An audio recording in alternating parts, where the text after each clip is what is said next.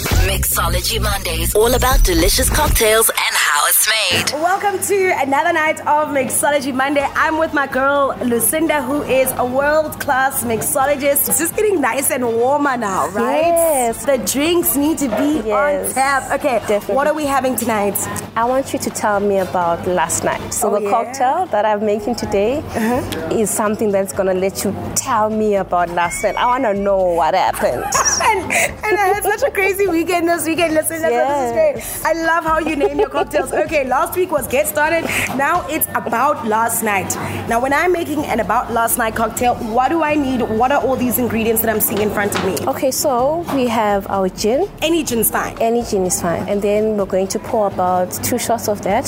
Okay. So that you can tell me everything that's happening. right? Last night. Yes. I'm going to add some maraschino amaro. Uh huh. What is That would- that? Maraschino amaro is a liquor that we use to basically flavor the drink. Okay. Yes, it brings out some vibrancy, some freshness, and also some boldness to your Smells cocktail. good. And it smells amazing. That's why I chose it. Okay, got it. Some lemon juice, How, mu- how much lemon juice do we put? just a shot of lemon juice would be great. Okay. Yes.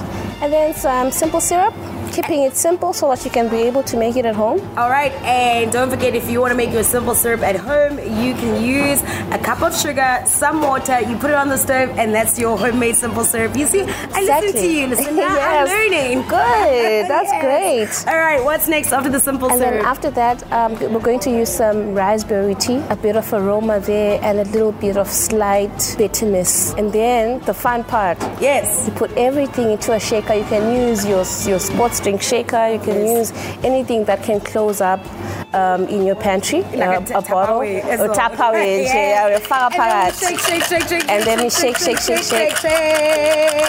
Yes, Oh, for 30 yeah. seconds until, Okay. yeah. So proper shaking. What's next? Then we pour everything into a beautiful glass. Oh, all right. Pour into the glass. Yes, look at how beautiful that is. Oh, look at And then that. top it up with some tonic Okay, and garnish it with the flower.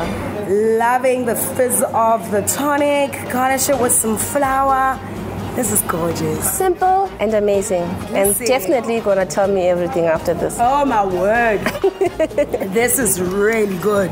Yeah. There we go. About last night Yes. from Lucinda, who's a world-class mixologist. Yes, more cocktails. on Yes. Monday. Mixology Mondays, the taste is in the detail.